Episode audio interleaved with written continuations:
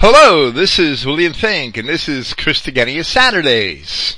Today is Saturday, March 4th, 2017. Praise Yahweh, the God of Israel, and thank you for listening. Tonight we are going to present The Protocols of Satan, Part 25. The Jewish International Bankers and the Evils of Global Capitalism.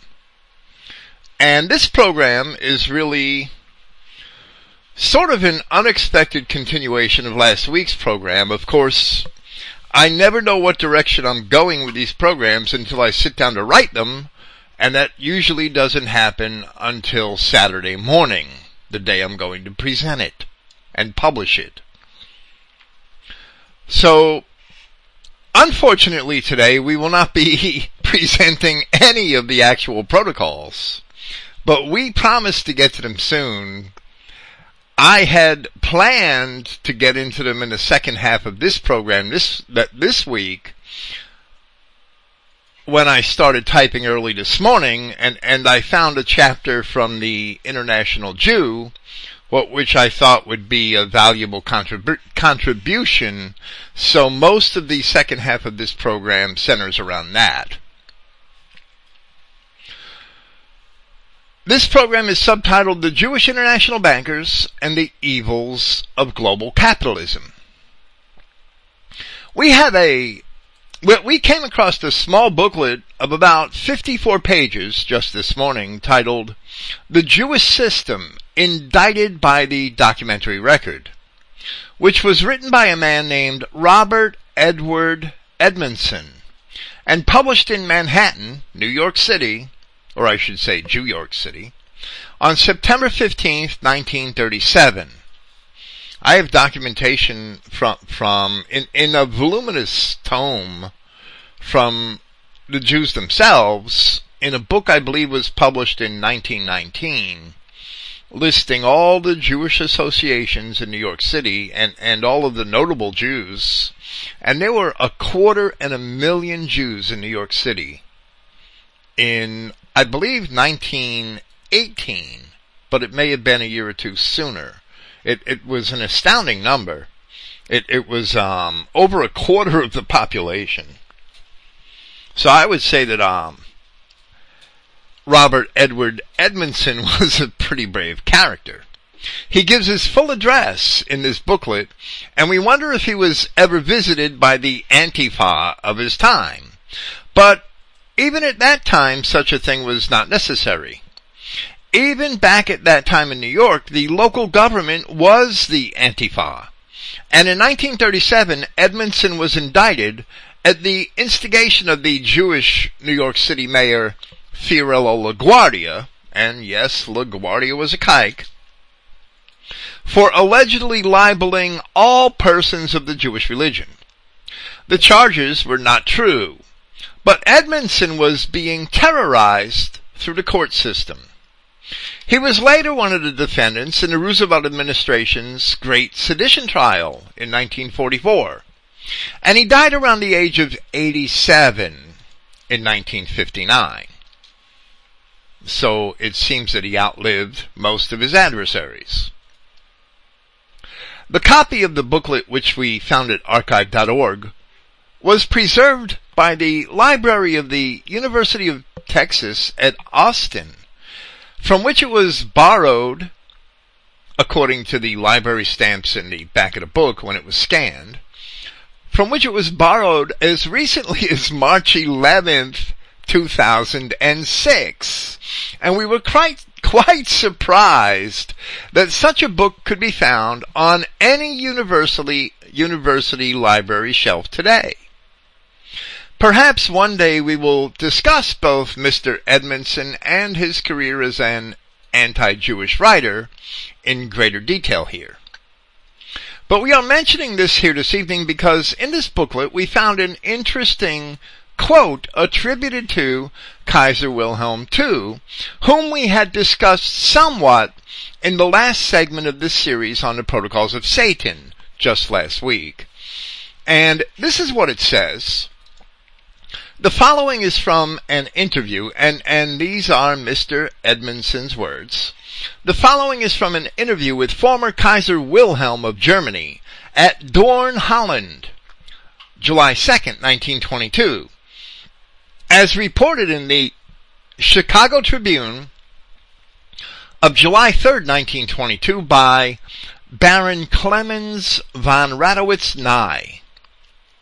The Kaiser is convinced, and now they are quoting Baron von Radowitz Nye, the Kaiser is convinced that all of the evils of the modern world originate with the Jews.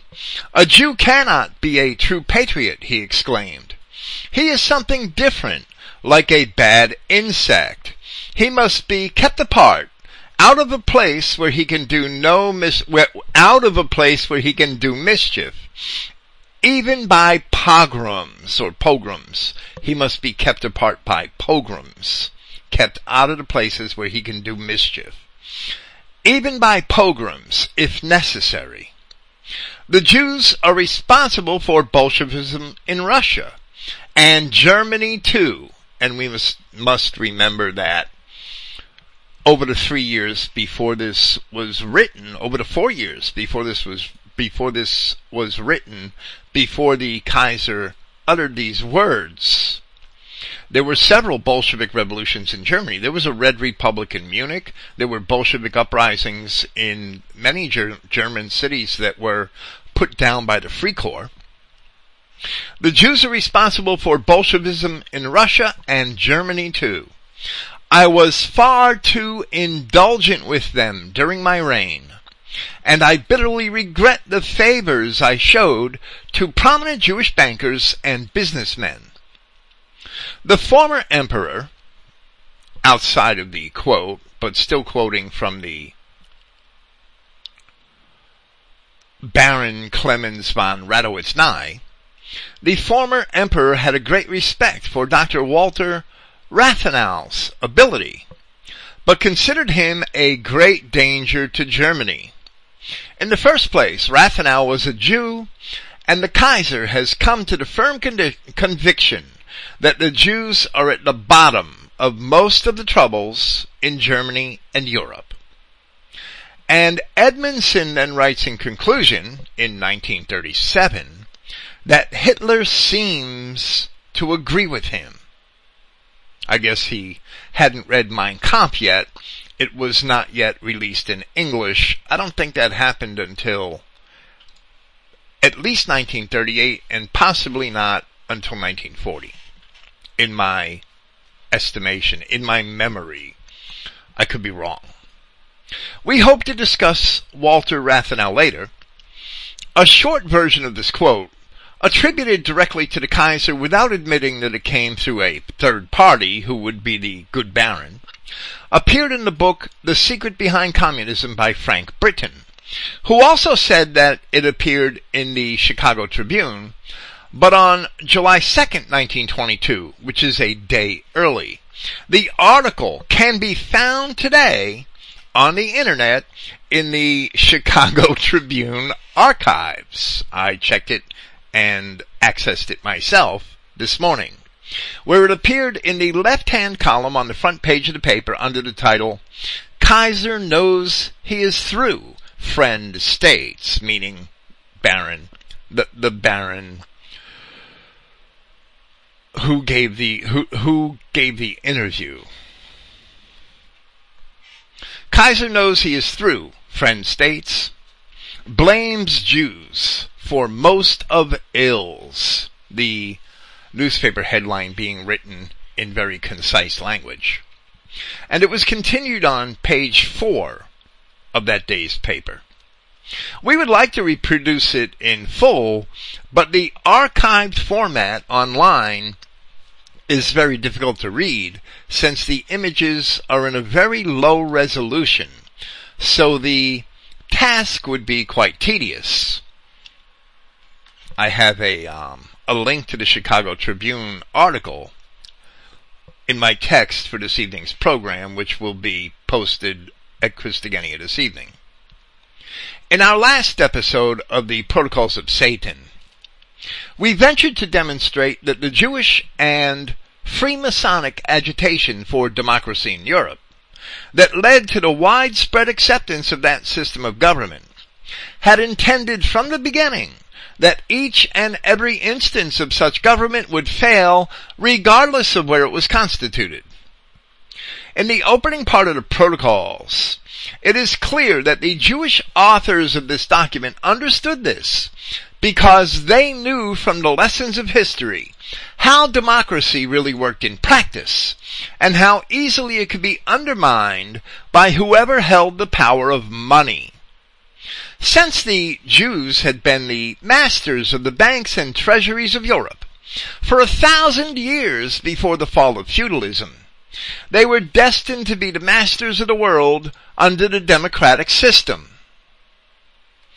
During that same episode, we had offered a collection of excerpts from Adolf Hitler's Mein Kampf, which explained how and why the democratic process was due to fail, was doomed to fail. As we had also endeavored to illustrate that from its very conception, democracy as a form of government was founded upon bullshit. It was founded upon rhetorical ability and not on leadership ability. Adolf Hitler understood from his own observation that this is how democracy worked in practice, and in part, why it was a failure. The other part of Hitler's understanding was that even the rhetoricians were constantly forced to compromise in the implementations of their ideas so that nothing proposed was ever properly executed, no matter the value of the initial concept. Now, continuing that theme, here we offer one more such excerpt from Volume 1, Chapter 11 of Mein Kampf, the chapter which is subtitled Race and People. Hitler had mentioned the protocols a little earlier in the chapter, and then he also explained the same plot of the Jews, which is expressed in the protocols, which he himself had observed as it came to fruition in the governments of Austria and Germany. And quoting from that chapter of Mein Kampf, Herr Hitler wrote, Attention may be called to the fact that in spite of his proclaimed readiness to make personal sacrifices. The Jew never becomes poor thereby. He has a happy knack of always making both ends meet. Occasionally his benevolence might be compared to the manure which is not spread over the field merely for the purpose of getting rid of it, but rather with a view to future produce.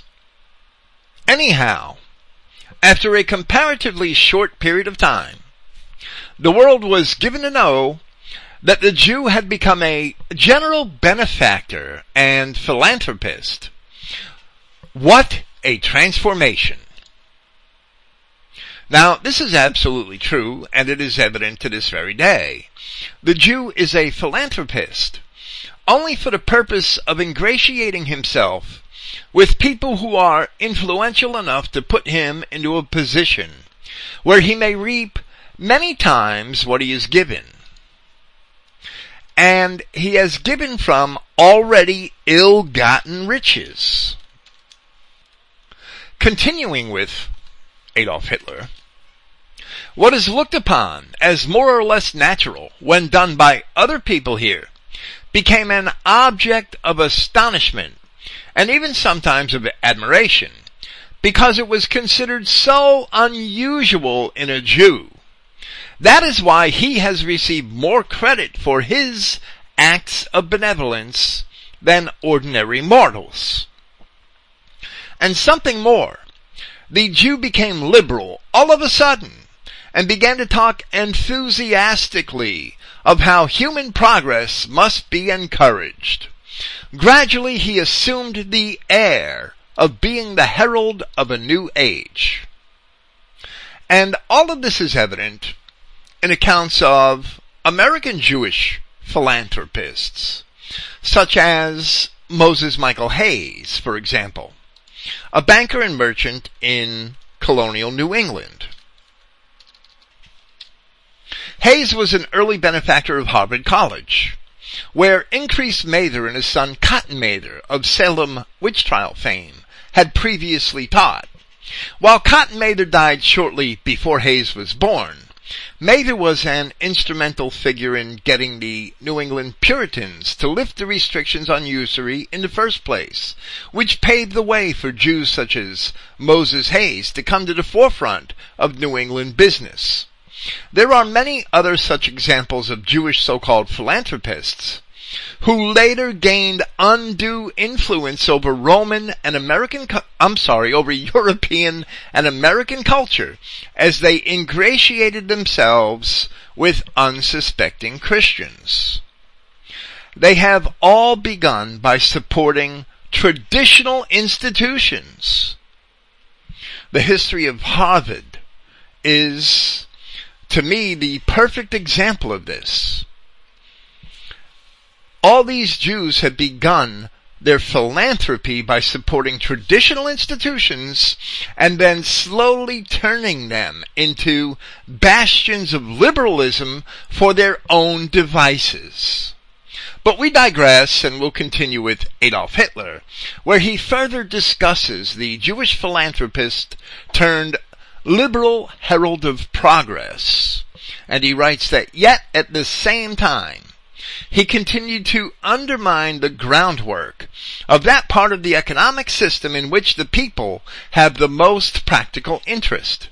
He bought up stock in the various national undertakings and thus pushed his influence into the circuit of national production, making this later an object of buying and selling on the stock exchange, or rather what might be called the pawn in the financial game of chess and thus ruining the basis on which personal proprietorship alone is possible. Only with the entrance of the Jew did that feeling of estrangement between employers and employees begin, which led at later date to the political class struggle. And this portrayal by Hitler is perfectly representative of the dichotomy in which the Jews were able to enclose all of Christendom. Their control of capital and the natural way in which they managed their capital and their businesses had caused resentment between them and the working classes.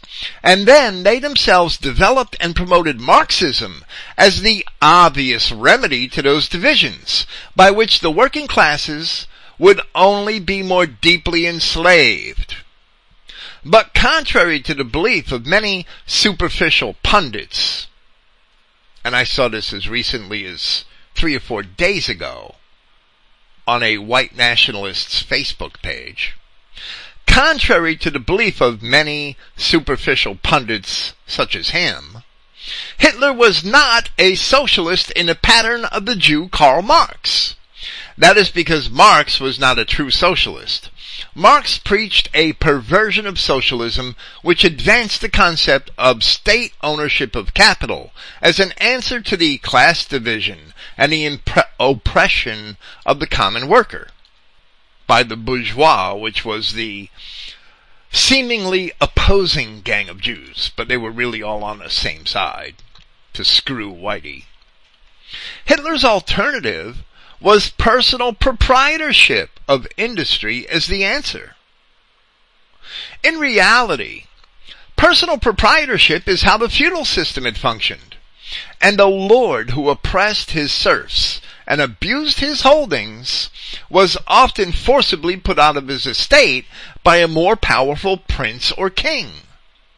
But Hitler's concept of personal proprietorship resemble, I'm sorry, respected the property rights of the individual. While Hitler also understood that ownership of capital by anonymous shareholders in international corporations meant that those responsible for misdeeds were never held personally accountable for them. and also that a nation which allowed such a system to operate within its borders also forfeited a great deal of its sovereignty to those same international corporations. The lesson of our history of the last hundred years, if we did only listen to Hitler. Furthermore, while one of the first things that the Jewish Marxists did when they conquered Russia was to open a Rothschild affiliated central bank, Adolf Hitler, being a Christian, believed that interest on loans was immoral, and they forced the capitalist banks, which traditionally create money from nothing, to end the practice of usury. In Germany, thereby freeing their entire nation from debt slavery. All the fools that want to know how Hitler funded the Nazi regime should simply understand that he funded it pretty easily by getting rid of the Jews out of the treasury. He still had some Jews working for the Reichsbank, but they couldn't operate their usury scam any longer. Contrary to popular belief which has been formulated through Jewish propaganda in the Western press, National Socialism is a viable alternative and the complete opposite to the Jewish systems of capitalism and Marxism. Continuing with Adolf Hitler. Finally, the Jew gained an increasing influence in all economic undertakings by means of his predominance in the stock exchange. If not the ownership, at least he secured control of the working power of the nation. In order to strengthen his political position, he directed his efforts towards removing the barrier of racial and civic discrimination, which had hitherto hindered his advance at every turn. With characteristic tenacity, he championed the cause of religious tolerance for this purpose. And in the Freemason organization, which had fallen completely into his hands, he found a magnificent weapon which he helped, I'm sorry, which helped him to achieve his needs. Government circles, as well as the higher sections of the political and commercial bourgeois, fell a prey to his plans through his manipulation of the Masonic net, though they themselves did not even suspect what was happening. Only the people as such, or rather the masses, were just becoming conscious of their own power. And were beginning to use it in the fight for their rights and liberties, had hitherto escaped the grip of the Jew. At least his influence had not yet penetrated to the deeper and wider sections of the people. This was unsatisfactory to him. The most important phase of his policy was therefore to secure control over the people. The Jew realized that in his efforts to reach the position of public despot, he would need a peacemaker. And he thought he could find a peacemaker if he could whip in sufficient extensive sections of the bourgeois but the Freemasons failed to catch the glove manufacturers and the linen weavers in the frail meshes of their net. And so it became necessary to find a grosser and withal more effective means. Thus, another weapon besides that of Freemasonry would have to be secured. This was the press. The Jew exercised all his skill and tenacity in getting a hold of it. And Hitler is speaking of the experience which is peculiar to Germany in the 18th century and not necessarily a good description of the situation in Britain and America or in France. The Jew exercised all his skill and tenacity in getting hold of the press. By means of the press, he began gradually to control public life in its entirety. He began to drive it along the road which he had chosen to reach his own ends. For he was now in a position to create and direct that force which, under the name of public opinion, is better known today than it was some decades ago. And of course, we had already demonstrated, in part from Adolf Hitler's writing, how the Jewish press doesn't measure public opinion, it creates public opinion. And Hitler continues. Simultaneously, the Jew gave himself the air of thirsting after knowledge. The air meaning the appearance. He landed every phase of progress. He lauded every phase of progress, particularly those phases which led to the ruin of others. For he judges all progress and development from the standpoint of the advantages which these bring to his own people. When it brings him no such advantages, he is the deadly enemy of enlightenment and hates all culture which is real culture as such. All the knowledge which he acquires in the schools of others is exploited by him exclusively in the service of his own race. Even more watchfully than before, than ever before, he now stood guard over his Jewish nationality. Though bubbling over with enlightenment, progress, liberty, humanity, etc. His first care was to preserve the racial integrity of his own people. He occasionally bestowed one of his female members on an influential Christian, but the racial stock of his male descendants was always preserved unmixed fundamentally. He poisons the blood of others, but preserves his own blood unadulterated. The Jew scarcely ever marries a Christian girl, but the Christian takes a Jewish to wife.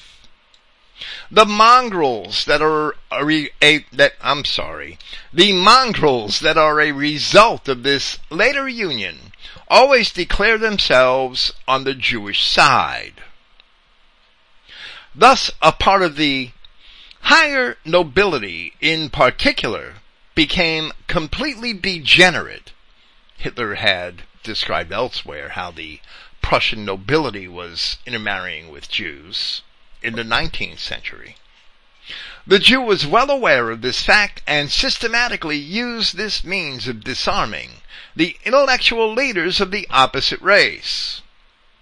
To mask his tactics and fool his victims, he talks of the equality of all men, no matter what their race or color may be, and the simpletons begin to believe him. And we see the pattern all the time. Since his whole nature still retains too foreign an odor for the broad masses of the people to allow themselves to be caught in his snare. He uses the press to put before the public a picture of himself which is entirely untrue to life, but well designed to serve his purpose. In the comic papers, special efforts are made to represent the Jews as an inoffensive little race which, like all others, has its peculiarities. In spite of their manners, which may seem a bit strange, the comic papers present the Jews as fundamentally good-hearted and honorable.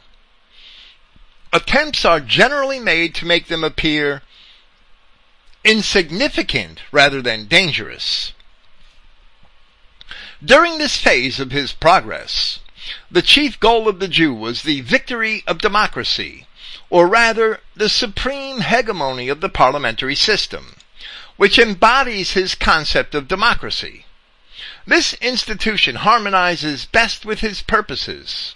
For thus the personal element is eliminated, and in its place we have the dunder-headed majority, inefficiency, and, last but by no means least, knavery. The final result must necessarily have been the overthrow of the monarchy, which had to happen sooner or later. We've just seen how the Chicago Tribune rather gleefully announced the end of the rule of Kaiser Wilhelm II in 1922. Of course, there was a coup by Prince Max of Baden, I think, who led the coup a lot sooner than that, back in 1918. And with this, we do not know if we could so concisely write a better synopsis of the expressions and manifestations of the plans expressed in the protocols of the learned elders of Zion up to this point. One example of how the Jews could easily come to dominate the stock market and control the economy, and therefore the politics of an entire nation, is found in the Wallenberg family of Sweden. We won't really talk about them at length here, but the Wallenbergs would be a good case study probably for an entire podcast. The Wallenbergs are a family of bankers and corporate raiders who have come to control most all of Sweden's major corporations over the past 50 or so years. Hitler spoke of how they could have control without having ownership. And that is very possible because the Wallenbergs, and I read this years ago in an article published in the Wall Street Journal that I looked for online in time for this podcast and I couldn't find it this morning. I couldn't find it. It's got to be there somewhere though. There were just a, a slew of articles and mentions of the Wallenbergs in the Wall Street Journal. The article I'm thinking of is probably from about 15 to 18 years ago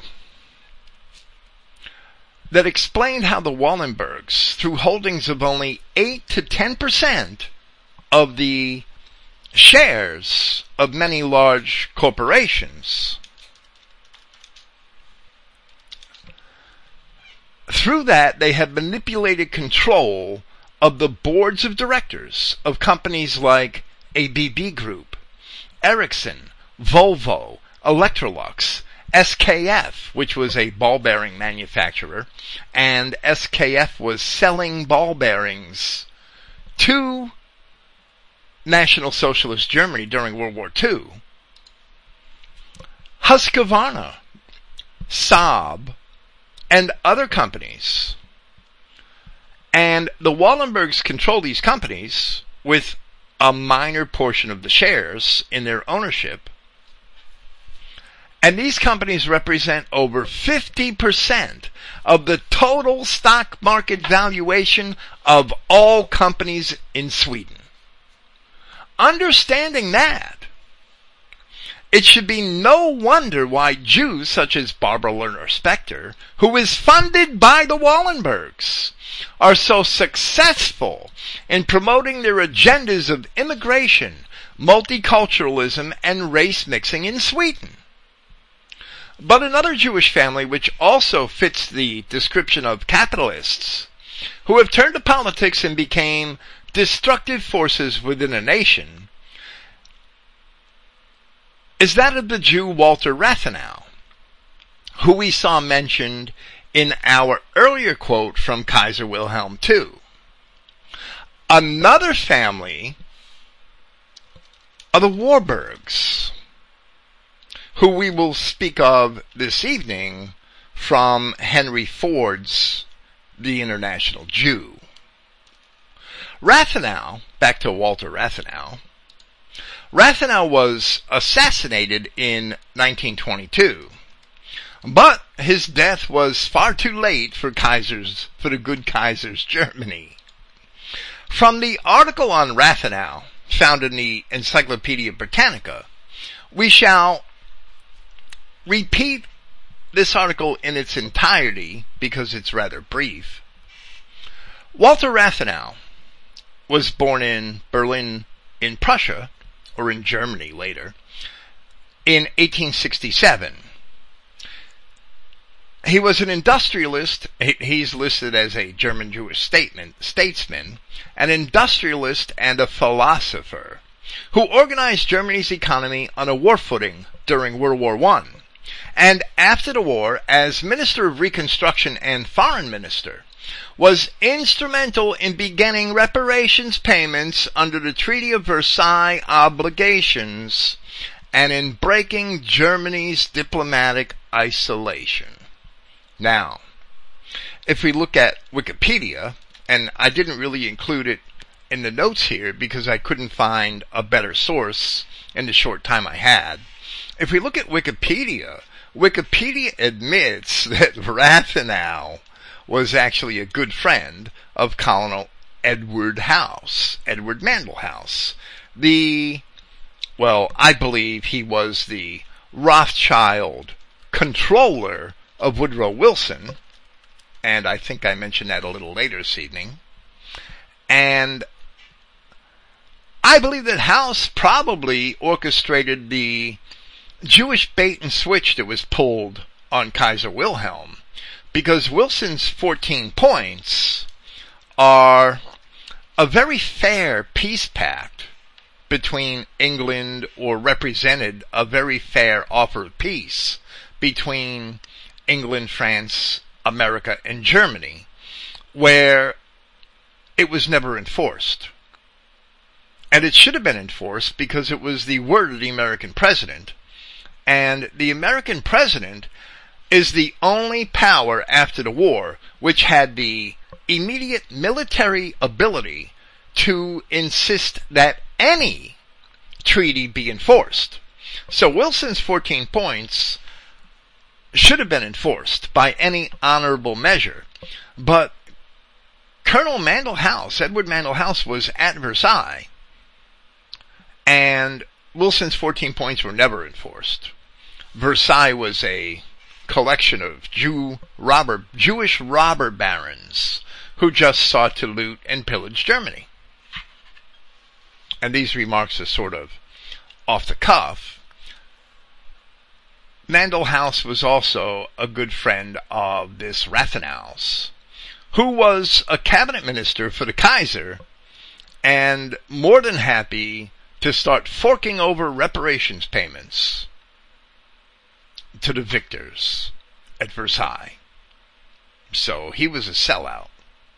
But he was a Jew, so we should expect that. Rathenau was the son of Emil Rathenau, the founder of the immense Allgemeine Elektricitäts Gesellschaft Combine. He studied philosophy, physics, chemistry, and engineering at Berlin and Strasbourg, and received his doctorate in 1889. He subsequently held a number of executive positions in German industry, and at the outbreak of World War I, headed the AEG, his father's conglomerate. One of the few German industrialists who realized that governmental direction of the nation's economic resources would be necessary for victory. Rathenau convinced the government of the need for a war raw materials department in the War Ministry. As its head from August 1914 to the spring of 1915, he ensured the conservation and distribution of raw materials essential to the war effort. He thus played a crucial part in Germany's efforts to maintain its economic production in the face of the tightening British naval blockade. He then returned to business and writing. But when the collapse of the Western Front became imminent in the autumn of 1918, he proposed a desperate levy en masse, or call to arms, to turn defeat into victory. After the war, Rathenau helped found the middle class German Democratic Party. He became a war hawk after the battle was lost, in other words. After the war, Rathenau helped to found the middle class German Democratic Party and advocated a policy of cooperation with the Social Democratic Party of Germany. Convinced that the days of unrestricted capitalism were over, he advocated in his book The New Economy in 1918 industrial self-government combined with employee participation and effective state control, rather than the wholesale nationalization of industry by the state. In other words, he was selling Germany a canard because it was his proposal or Marx. That was it. That was the two choices there. Rathenau combined democratic convictions and a strong belief in international cooperation with economic experience and a knowledge of foreign countries. He entered the government of Karl Joseph Wirth in May 1921 as a minister of Reconstruction. Sounds familiar. And in that post, he initially advocated a policy of fulfillment of Germany's obligations under the Treaty of Versailles as part of a general European reconstruction scheme. So he was a German carpetbagger. That's the way I see it. He, he was facilitating the carpetbaggers who would loot and pillage Germany after the war. On January 31st, 1922, I'm sorry, he was a Jewish carpetbagger of Germany, if I wanted to be more precise. On January 31st, 1922, he became foreign minister. Although Western oriented, on April 16, 1922, and this was publicly considered anathema in the West, on April 16, 1922, he negotiated with the Soviet Union the Treaty of Rapallo, which reestablished normal relations and strengthened economic ties between the two countries that had been outcast from the concert of European powers. This affronted the Western Allies, who had that pretext of alienation from the Soviet Jews. Since it marked the first time since the war's end that Germany had asserted its position as an independent agent in international affairs. Despite this diplomatic success, which was hailed by many Germans, Rathenau was increasingly reviled at home. To the extreme right, I would say was probably hailed by many German Jews. To the extreme right, he represented the whole German post-war system, which they hated. And he was also, as author of the Treaty of Rapallo, the promoter of creeping communism. The extreme nationalists' hatred of him was intensified by his being Jewish. Rathenau was assassinated on his way to his office by right-wing fanatics. His collected works were published in 1918. Now, this brief article omits a lot of important data concerning Rathenau, but leaves us a skeleton understanding. While it assesses him as being friendly to private possession of capital, it also makes him out to be what he may be called what, what may be called a fascist, where it discusses his advocacy of state control of that capital. But he also seems to be offering Germany a canard, keeping Germany in a dichotomy between two unwise choices, which is state controlled Jewish capitalism or Marxism. We believe that Britannica has represented Rathenau's philosophy quite poorly. They were too kind to him. And the manner in which he paved the way for conciliation with Marxist Soviet Jews betrays that assessment. In a chapter of the International Jew, titled Germany's Reaction Against the Jew, discussing how organized Jewry has the Jewish advantage in finance, and was dominating the German economy for the worse.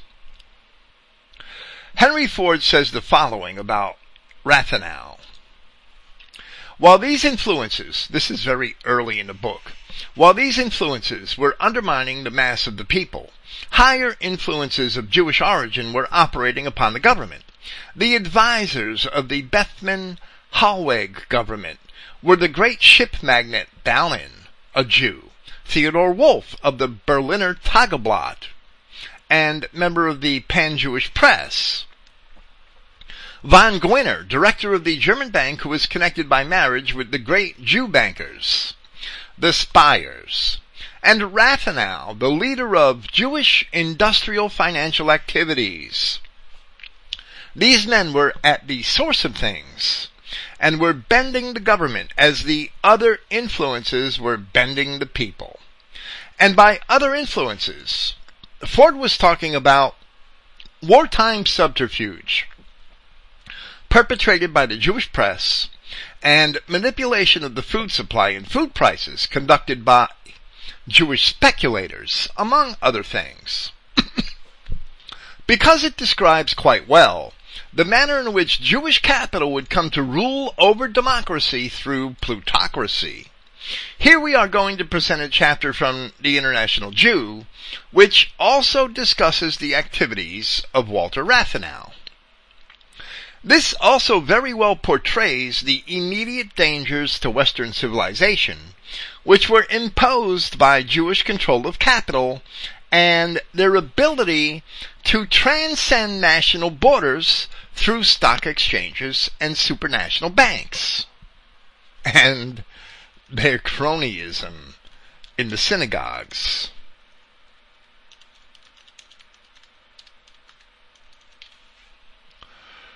How Jewish international finance functions. And the article starts with a quote from George Pattullo, printed in the Saturday Evening Post, which Ford also discusses at the end of the chapter. And I'm attributing this to Henry Ford, even though we understand that it may well have been written by some of his editors at the Dearborn Independent. He's the only one that gets the credit for it because he signed his name to the book. George Pattullo wrote in the Saturday Evening Post, I gather sometime recently to the publication of this article, we're not told, such has been the development of international bankers that they can no longer be regarded in their professional capacity as the nationals of any country.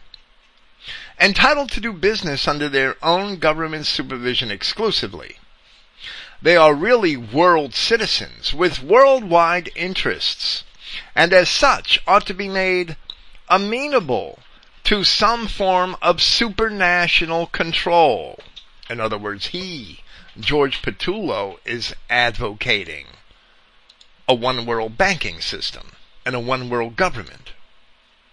Because these bankers are just too big for any one nation and they can't be checked. And that's bullshit. That's not that that's the wrong way to remedy this. The right way would just be to have that Holocaust we've all been waiting for. I'm being sarcastic, but that's the truth. Not only, Henry Ford says, not only did the Jewish financial firm of Kuhn Loeb and Company use far-sighted prudence in splitting its political support, one Warburg supporting Wilson, another Warburg supporting Taft, and an unnamed member of the firm supporting Roosevelt. All, meaning Teddy Roosevelt. All at one time, as Paul M. Warburg testified, but split it, but it split its activities, meaning the financial firm and its heads, split its activities in several other ways also. So they were covering all of their bases politically. The international interest of the Jews comprising this firm are worthy of note. The influence which forced the United States to repudiate a commercial treaty with Russia, while Russia was a friendly country, 1911, and thus to compel all business between the United States and Russia to pass through German Jewish hands, was generated by Jacob Schiff. Russia seems to have been the country on which he chose to focus his activities. The full story is told in the Dearborn Independent of January 15, 1921, under the title, Taft once tried to resist the Jews and failed, and is reprinted in volume 2 of the booklet containing this series. And of course that's a, another chapter in the International Jew.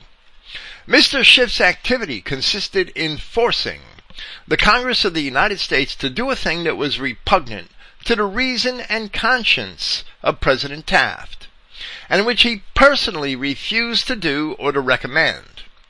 Mr. Schiff left the White House in great anger with the threat, this means war, so Taft should have had him shot on the spot. It did not mean as much war as it might have, for President Taft acquiesced gracefully in the Jewish victory and has since been extremely laudatory of them on the public platform. So we see the end of Mr. Taft. Mr. Schiff's firm also helped finance the Japanese war against Russia, and in return desired Japan as a Jewish ally. The wily Japs, however, saw the game and kept their relations with Mr. Schiff to purely business matters. Which fact is well worth bearing in mind when reading the widespread propaganda for war with Japan. If you will give particular attention, you will observe the same interests which are now just engaged in the most loudly defending the Jew are the most active in spreading anti-Japanese sentiments in this country. So the Jews crying that we had to defend Jews were the same Jews crying that we had to have war with the Japanese. The Japanese war with Russia, however, enabled Mr. Schiff to advance his plan to undermine the Russian Empire, as it has now been accomplished by Jewish Bolshevism with funds provided by him, the basic principles of what is now known as Bolshevism were sown among the Russian prisoners of war in Japan, who were sent back as apostles of destruction. Then followed the horrible murder of Nicholas Romanov, Tsar of Russia, with his wife, his crippled son, and his young daughters, the full tale of which has now been told by the Jew who managed the crime. The story has always been called into question. But the Romanovs were never found after. For the part he played in destroying Russia, Mr. Schiff was wildly hailed in New York the night the news came that the Emperor had abdicated. Meanwhile, the Jew who was to take the Czar's job, as the common New York ghetto phrase ran, weeks before the event, had left New York to be in waiting. This Jew was passed out of the United States at the request of a very high American personage whose subservience to the Jews was one of the marvels of the past seven years. Halted by the British, this Jew was released from their toils as the request of a very high American personage. And thus the Jewish Bolshevik Revolution in Russia the program of which was made in America, was set in operation without a hitch. Now we may be wrong, but Ford seems to be referring to Edward Mandell House, the Rothschild agent who was planted in the control of the Wilson administration. We can only guess. But Ford continues and he says, this whole firm is in German Jewish. This whole firm is German Jewish its members having originated in Germany. It had German connections.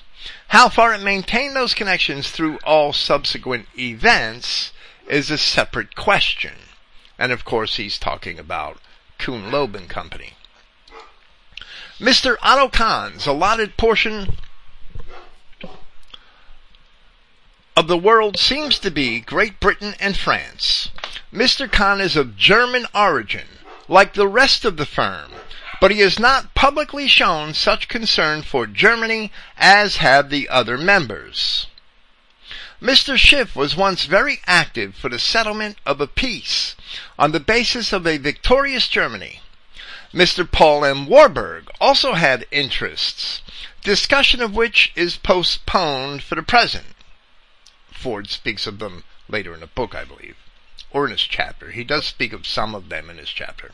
But Mr. Kahn succeeded through the connivance of American authority and the excessive re- repression of the newspapers in conveying the impression that by some species of occult separatism he was not German minded.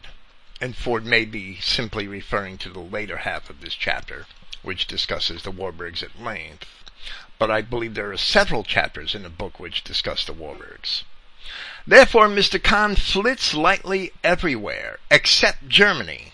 He is sufficiently French to be able to tell in the first column on the first page of Le Matin on what terms America will do business with Europe. And he speaks as one having authority. He is sufficiently British to have thought of standing for the British Parliament when an unfortunate event made it necessary for him to remain in the United States. Mr. Kahn sometimes flit, flits farther east into the more Jewish portions of Europe, and his comings and goings are marked by certain changes with which his name remains most ostentatiously disconnected. Mr. Kahn has very recently been telling France on what terms the United States will help her.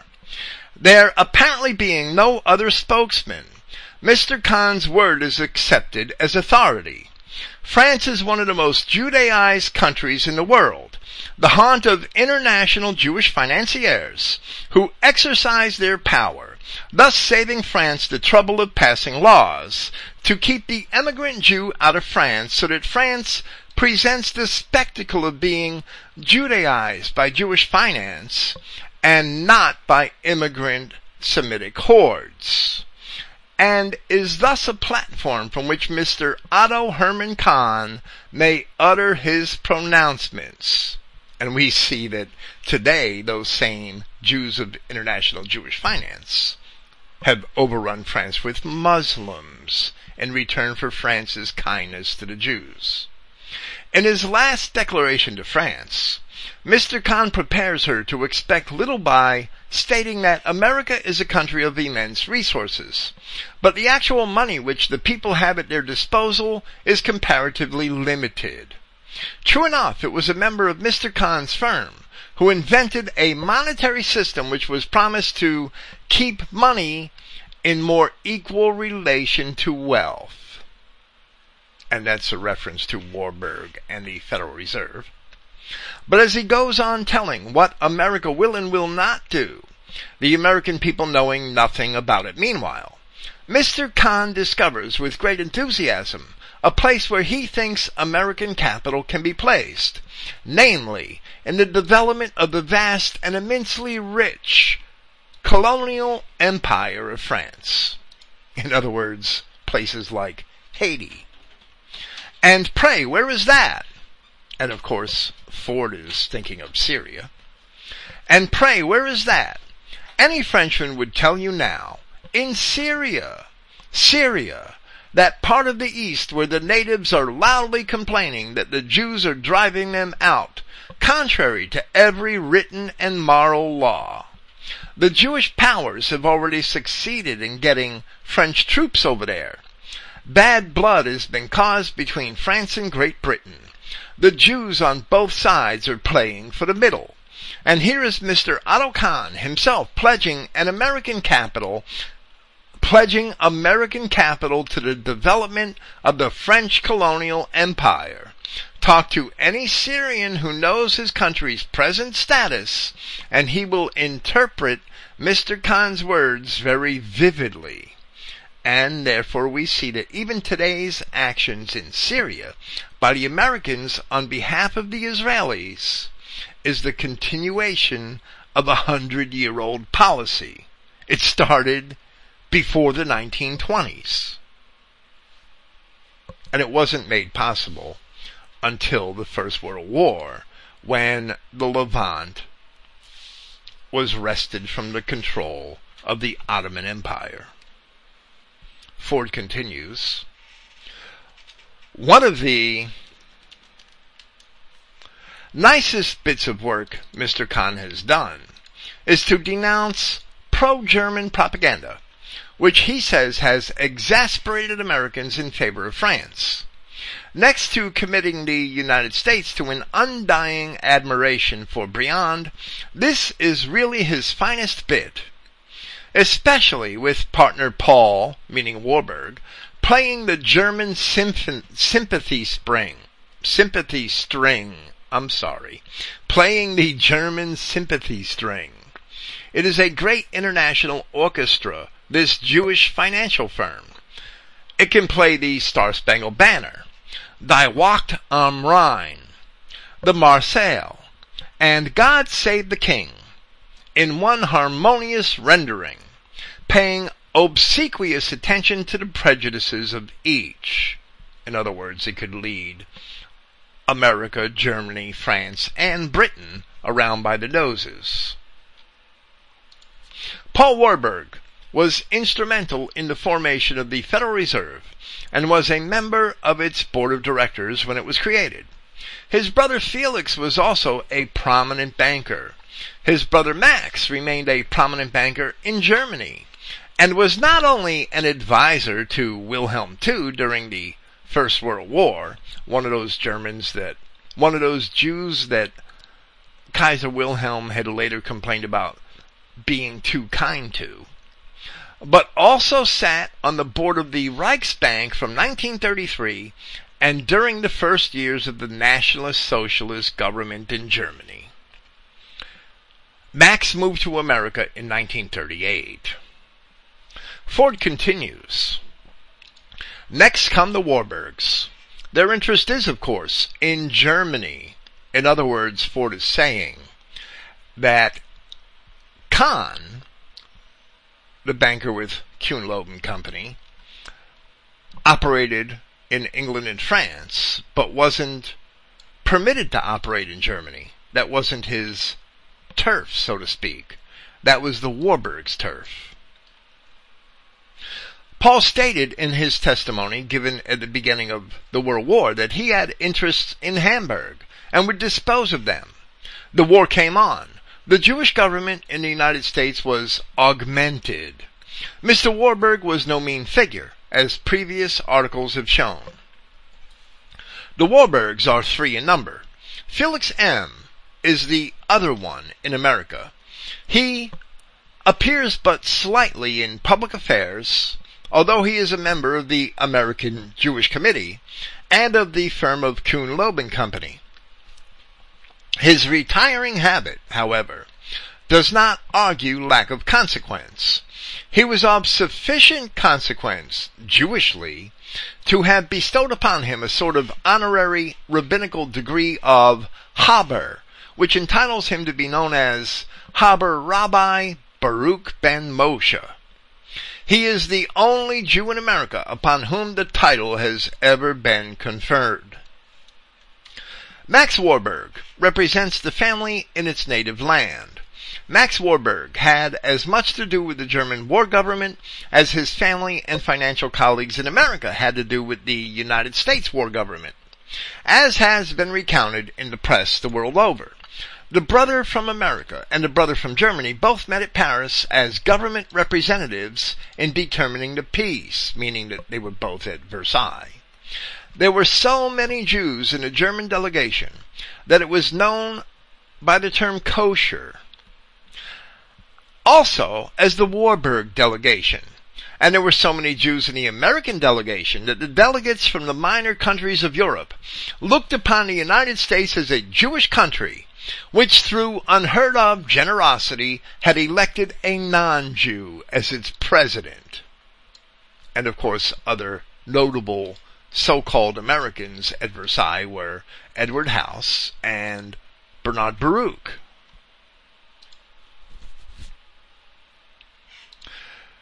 Max Warburg is an interesting character, also as regards the establishment of Bolshevism in Russia. The Jews had several objectives in the war, and one of them was to get Russia and you know something now that I remember? Louis Marshall was also at Versailles. The Jews had several objectives in the war. And one of them was to get Russia. To this end, the German Jews worked very assiduously. Because Russia was a member of the Allies, the work of German Jews was made the easier. But the fact that Russia was an ally made no difference with the Jews who were resident in allied countries. Win or lose, Russia must be destroyed. It is the testimony of history that it was not so much the German military prowess as the Jewish intrigue that accomplished the downfall of that empire. In this work, Max Warburg was a factor. His bank is noted in a dispatch published by the United States government as being one from which funds were forwarded to Trotsky for use in destroying Russia. Always against Russia, not for German reasons, but for Jewish reasons, which in this particular instance coincided. Warburg and Trotsky against Russia. Poor John Spargo, who ought to know better, and I don't know how Ford said he ought to know better, but that's okay, denies all this, while every American who comes back from Russia, even those who went over there pro-Bolshevik, yes, and returned Jews themselves, proclaim it. John Spargo was an American Marxist, supposedly supposedly a Methodist from England who resettled in Vermont. To us, he has decidedly Jewish physical characteristics, including that typical and very wiry, very wiry, almost Negro-like hair. We call it a Jewfro. He was an earlier biographer of Karl Marx and active social, he was active in the Socialist Party of America in the early 20th century. Ford is saying he ought to know better, but maybe from Spargo's viewpoint, he didn't want to know better. Continuing with Henry Ford. The crushing fact is that Bolshevism is not only Jewish in Russia and in America, but it is Jewish in the higher regions of Jewry, where better things ought to exist, and Ford is giving the Jews way too much credit there. Take Walter Rathenau, a German Jew on the plane of the Warburgs. In other words, he's in the same class. Rathenau was the inventor of the Bolshevik system of centralization of industry, material, and money. So the Encyclopedia Britannica said that Rathenau promoted an alternative to Marxism where Rathenau developed the way Marxism was practiced in the Soviet Union. I don't know how he could be an alternative to it. It was just a canard, as we had said before. The Soviet government asked Rathenau directly for the plans and received them directly from him. Max Warburg's bank held the money Walter Rathenau's mind held the plans, which makes it a pertinent question. If Bolshevism can be so Jewish outside of Russia, what hinders it being Jewish inside of Russia? And of course, this is being written in 1921, I believe, so it still wasn't popular knowledge that Bolsheviks were Jews and Jews were Bolsheviks. except perhaps amongst the Jews themselves. And Ford continues, it is a most significant fact that, as in Washington, the most constant and privileged visitors to the White House were Jews. So in Berlin, the only private telephone wire to the Kaiser was owned by Walter Rathenau. Not even the Crown Prince could reach the Kaiser except through the ordinary telephone connections. It was the same in London, it was the same in Paris. It was the same in Petrograd, in Russia which so persecuted the race that controlled it then and controls it now. Now this sketchy outline of the internationalism of the firm of Kuhn Loeb and Company is not offered as the result of keen research, for the facts are found on the very surface of the matter for anyone to see. What is revealed by research is this whether Mr. Schiff's interest in Russia had underground features which affected the welfare of nations, whether Mr. Kahn's flitting missions here and there, which he made with great freedom during the war, were wholly taken up with the business announced in the public notices, and whether Mr. Warburg, whose interest in Germany has not abated, to judge from his recent utterances, was able to retain complete neutrality of mind during the war. These are questions of value Obviously, they are not easy to answer, but they can be answered. So we see that Jewry was an international crime ring. They were acting as an international crime ring with interests over and above every country that was a participant in the war. Yet, each of those countries allowed the Jews to operate in which they did. Each of the governments of every one of those countries knowing what the Jews were up to, in collusion with each other, brothers who were at the heads of banks in each respective nation, who were colluding with one another during the war? That's just nuts. Evidently, the world was fighting against each other at the behest of the Jews. There should be no doubt, in hindsight, and they're still doing the same thing today. They're still still doing the same thing in all of the wars and other tragic events of modern history. Ford goes on to say, it was a family enterprise, this international campaign. Jacob Schiff, Jacob Schiff swore to destroy Russia. Paul Warburg was his brother-in-law. Felix Warburg was his son-in-law. Max Warburg of Hamburg, banker of the Bolsheviks, was thus the brother-in-law to Jacob Schiff's wife and daughter.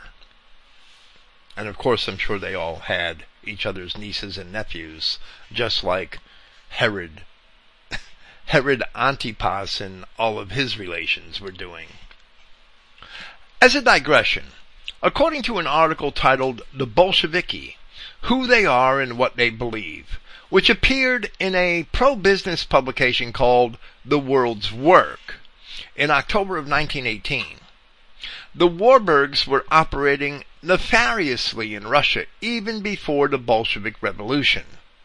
In that article, whose author was purposely anonymous, having pointed the fingers directly at the Jews from New York, we read under the subtitle, The Able Bolshevist Propagandists.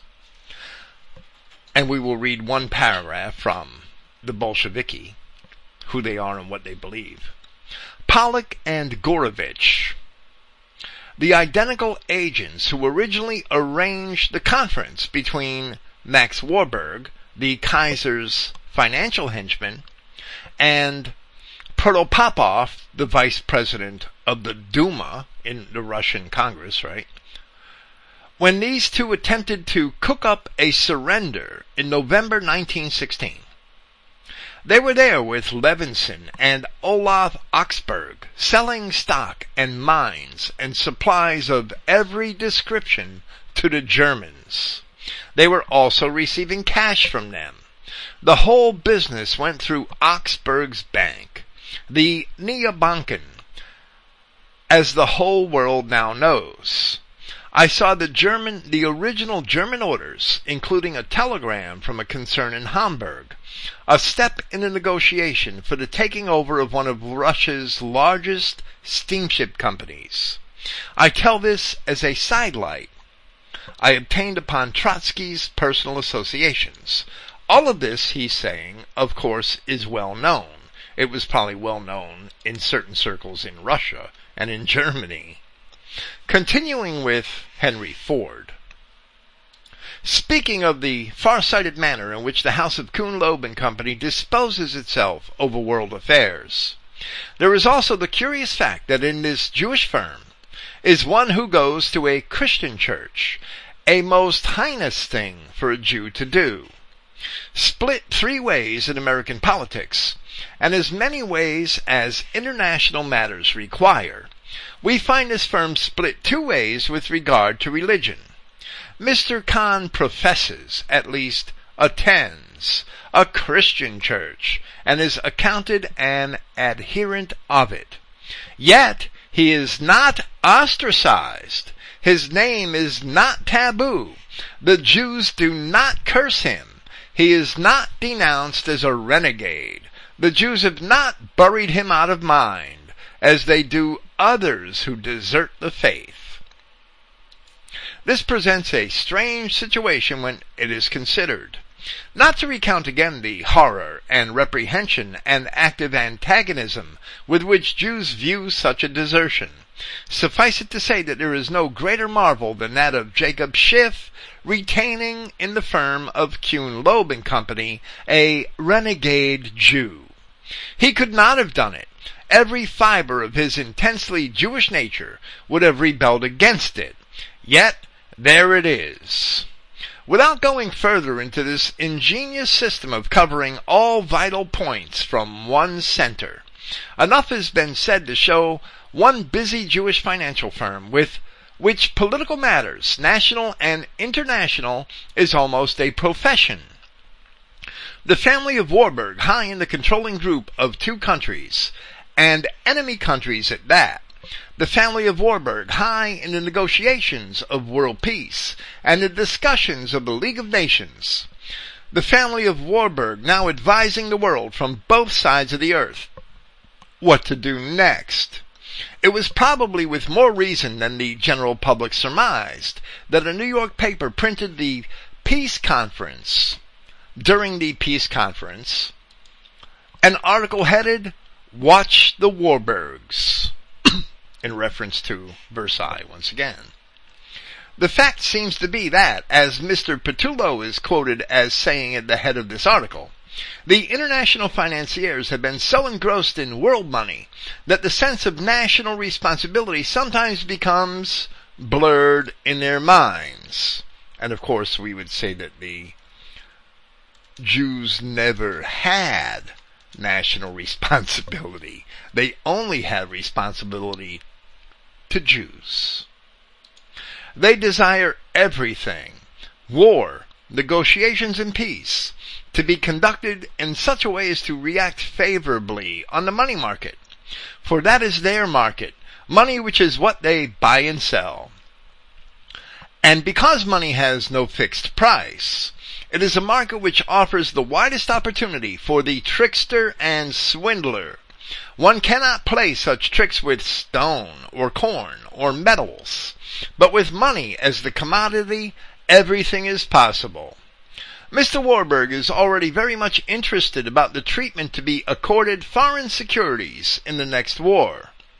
Readers of the daily newspapers may recall that recently a demand was made for the gold in the Reichsbank, which was resisted on the ground that the Reichsbank, although the Central Bank of Germany, was really a private concern just as Paul Warburg said it was, and just as he has insisted that our own Federal Reserve System should be, and which it is.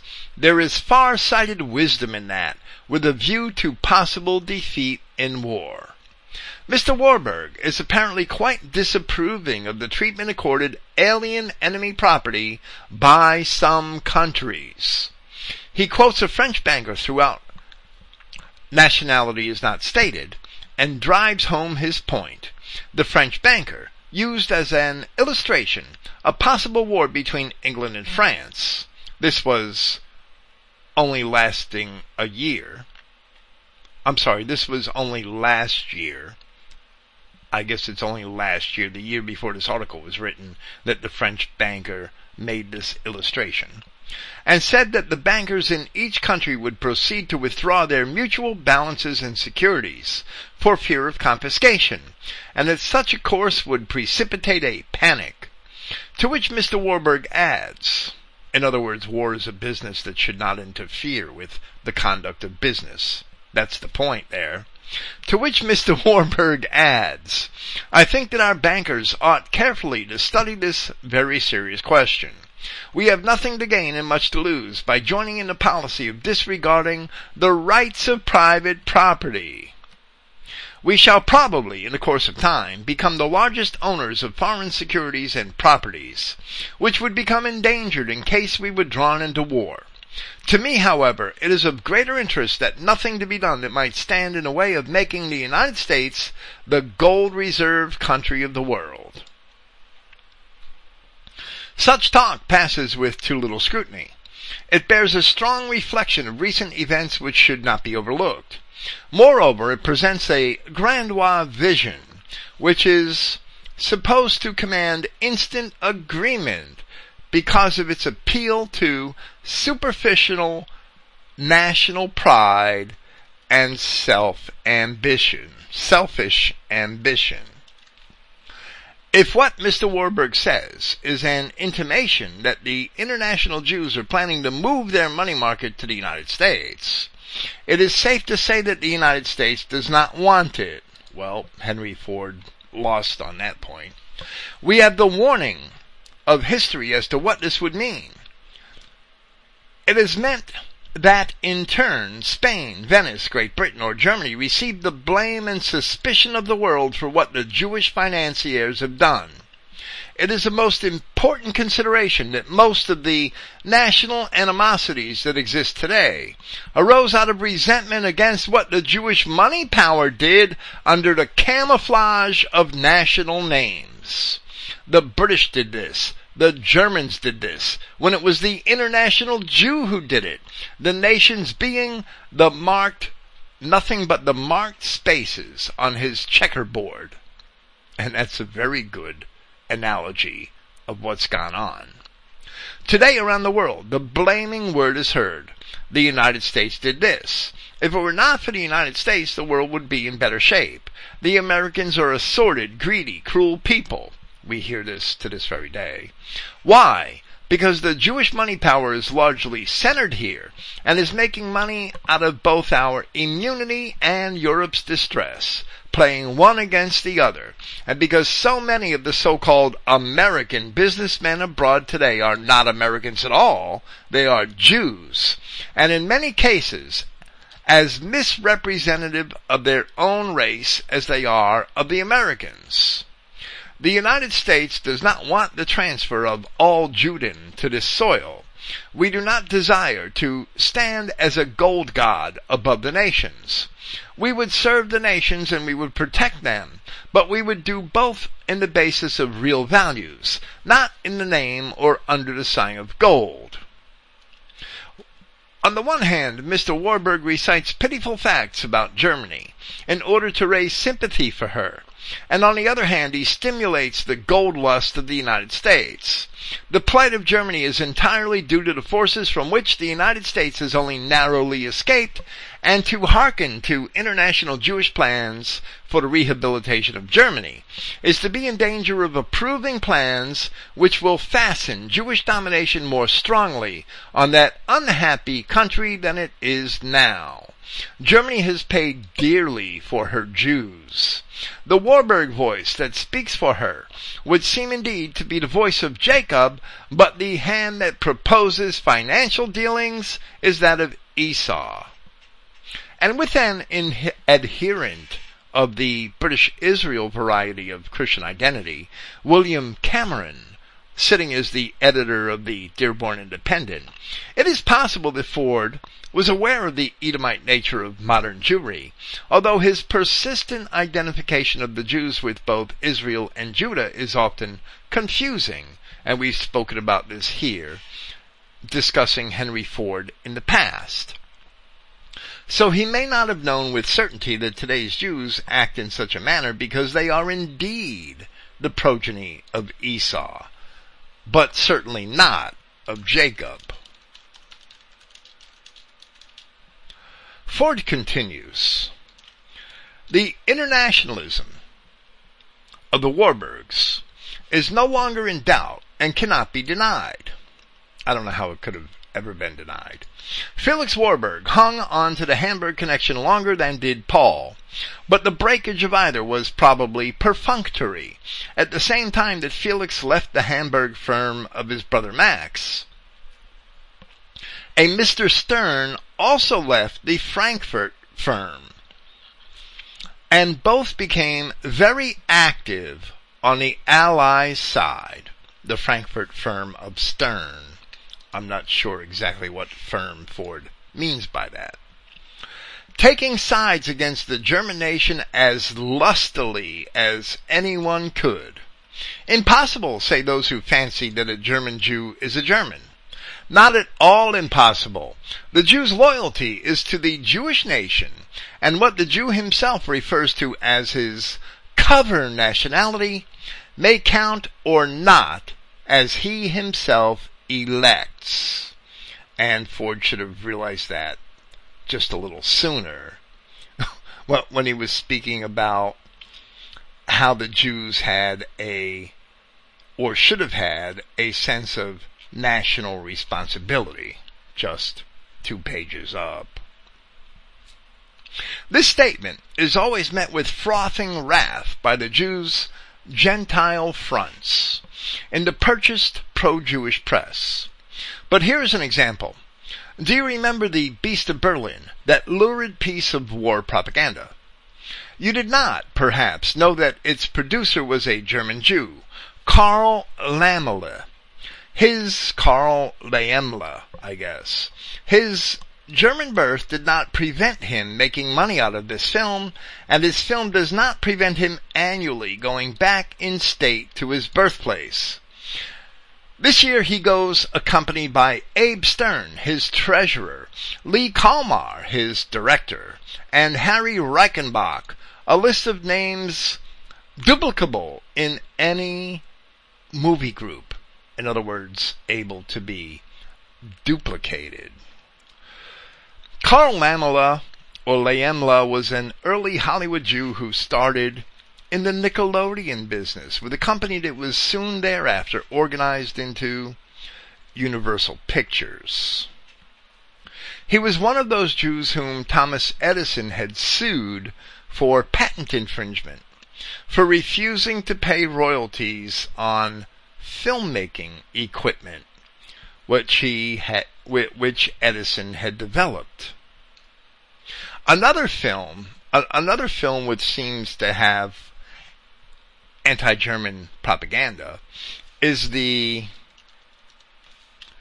1918 silent film The Heart of Humanity, which depicted a Prussian officer terrorizing a Red Cross nurse in France during the Great War.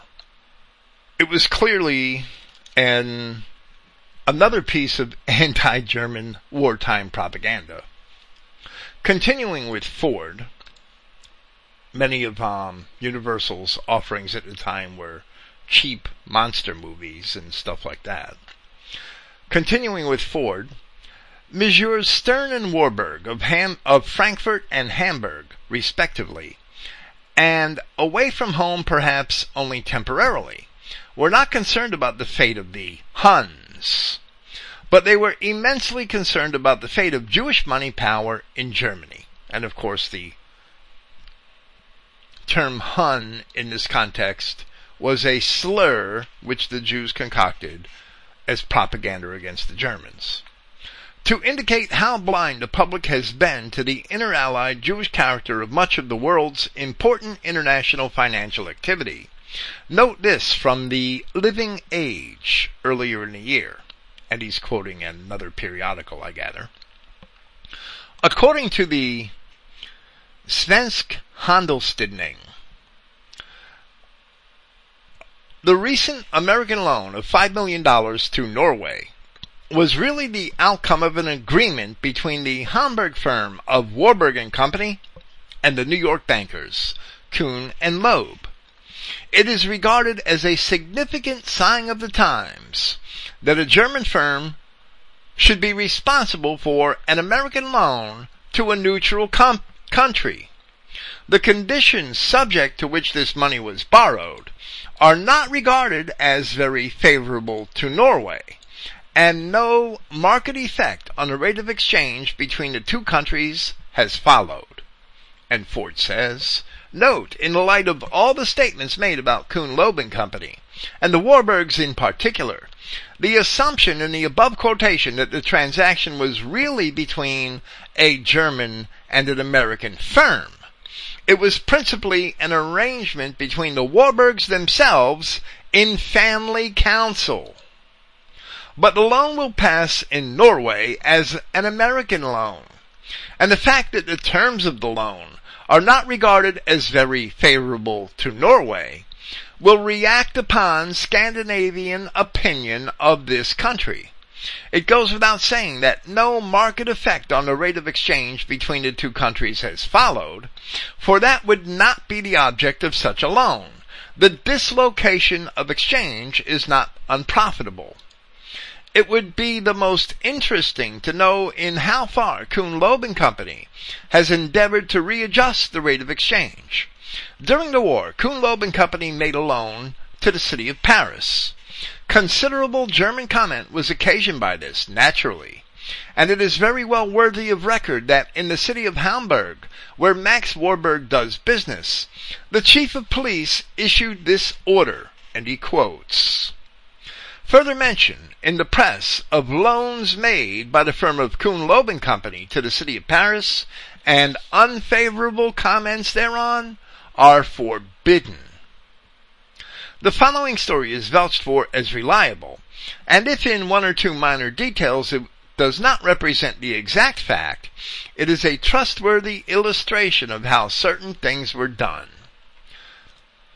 A Jewish international banking corporation bought up the mining and other similar concessions of Yugoslavia, and consequently, the policy pushed at the peace conference was that which was most convenient for that group.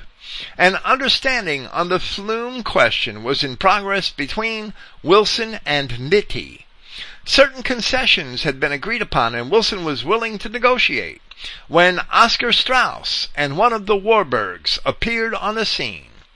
Wilson changed his attitude overnight and afterward insisted on the Yugoslavia solution of the problem.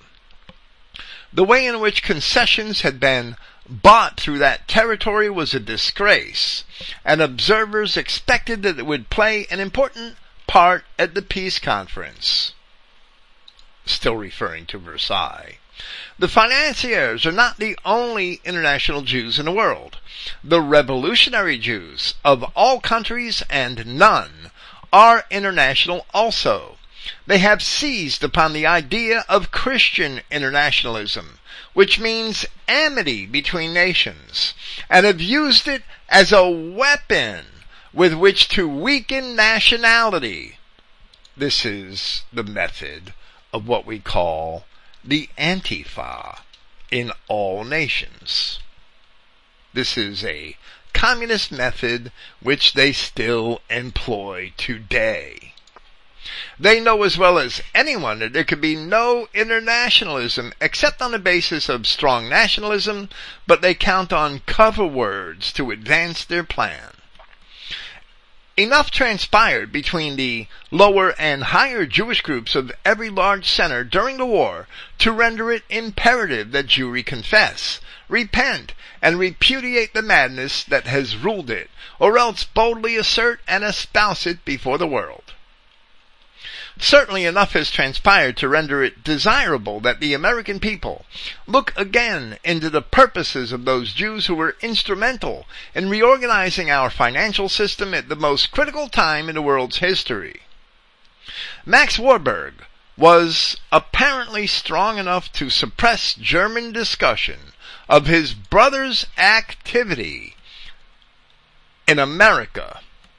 The Warburgs at present, resident in America must suffer it therefore that American comment may be as full as need be. And that was published in the Dearborn Independent issue of July 21st, I'm sorry, of July 9th, 1921. And Henry Ford ended his commentary very idealistically, which is typical. That concludes our presentation from the International Jew. Getting back to Walter Rathenau, he is not mentioned at all in Adolf Hitler's Mein Kampf, but there is an interesting mention of him in Dr. F.K. Wiebe's booklet, Germany and a Jewish Problem, where it says, the 19th century was thus dominated by the tenet of the emancipation and assimilation of the Jews. It was considered best not even to mention the Jewish question and to act as if such a question did not exist. In the countries of Western Europe, the Jews themselves were animated by an intense desire for assimilation. Conversions and mixed marriages were the principal means employed by the Jews for acquiring, in the words of Heinrich Heine, himself a Jew, an admission ticket to European culture, and thereby acquiring a preponderating influence in political, cultural, and economic life.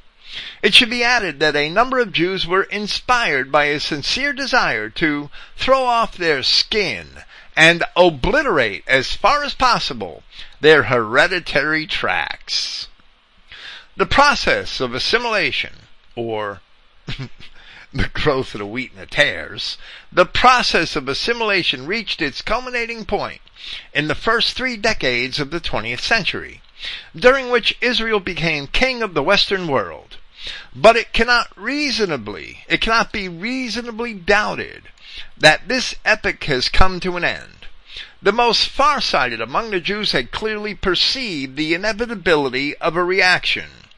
Forty years ago, a leading German Jew, Dr. Walter Rathenau, and this is hearkening back to a time before the Great War, before World War I, Dr. Walter Rathenau, in a book entitled Hore Israel, H-O-R-E, Hor, uh, I guess it kind of matches.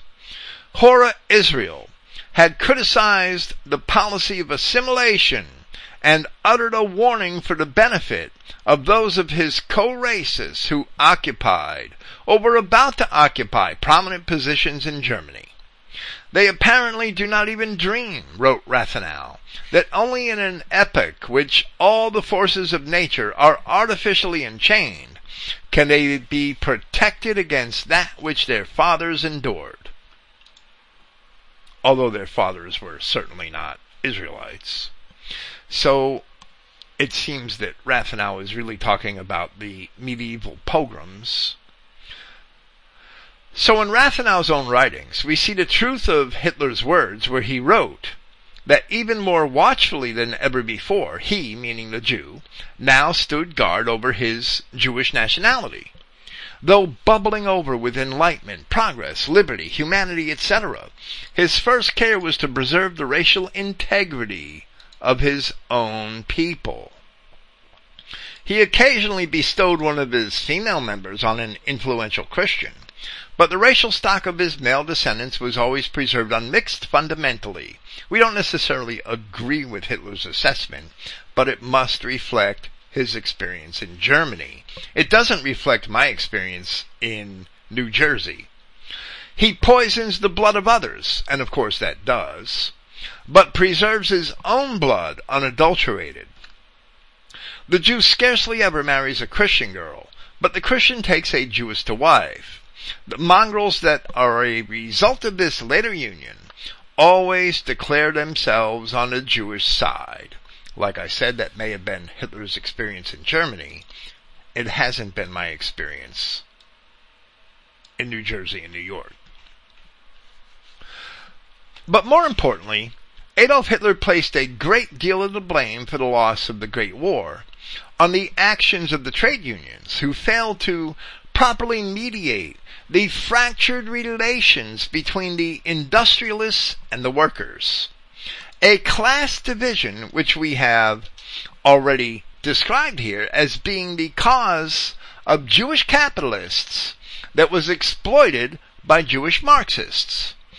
In Volume 1, Chapter 12 of Mein Kampf, which is subtitled The First Stage in the Development of the German National Socialist Labor Party, Hitler said the following, and I quote, In the field of national economics, whatever concessions are granted today to the employees are negligible when compared with the benefit to be reaped by the whole nation if such concessions contribute to bring back the masses of the people once more to the bosom of their own nation. Nothing but meanness and short-sightedness, which are characteristics that unfortunately are only too prevalent among our employers, could prevent people from recognizing that in the long run, No economic improvement and therefore no rise in profits are possible unless internal solidarity be restored among the bulk of the people who make up our nation.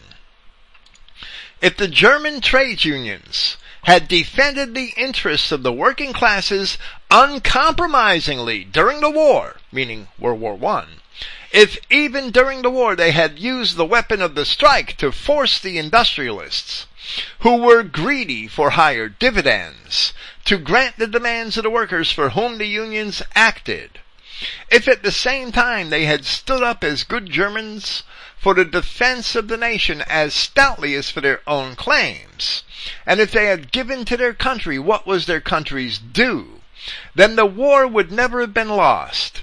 How ludicrously insignificant would all, and even the greatest, economic concession have been in the face of the tremendous importance of such a victory. But Walter Rathenau was certainly one of those industrialists and one of the more notable, who would be at least partly responsible for this situation which Hitler has described. And as we have seen, he was also in charge of Germany, of, of German wartime materials procurement. So a deeper investigation of his role may be instructive, but we will not do that here. This nevertheless will help us step into the next subject as we commence with our discussion of the protocols in the near future. I believe on March 18th, two weeks from now. And, and that has to do with the oppression of labor in the rise of the industrial period. The industrial revolution, if you will. That'll be all for this evening. Praise Yahweh, the God of Israel but not of the Jews. And good night.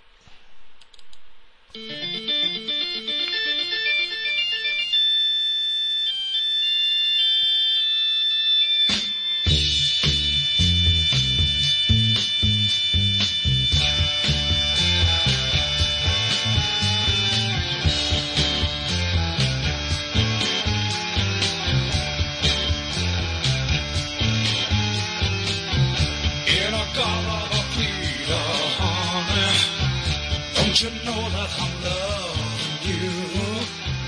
In a God of a Peter, baby. Don't you know that I'll always be true?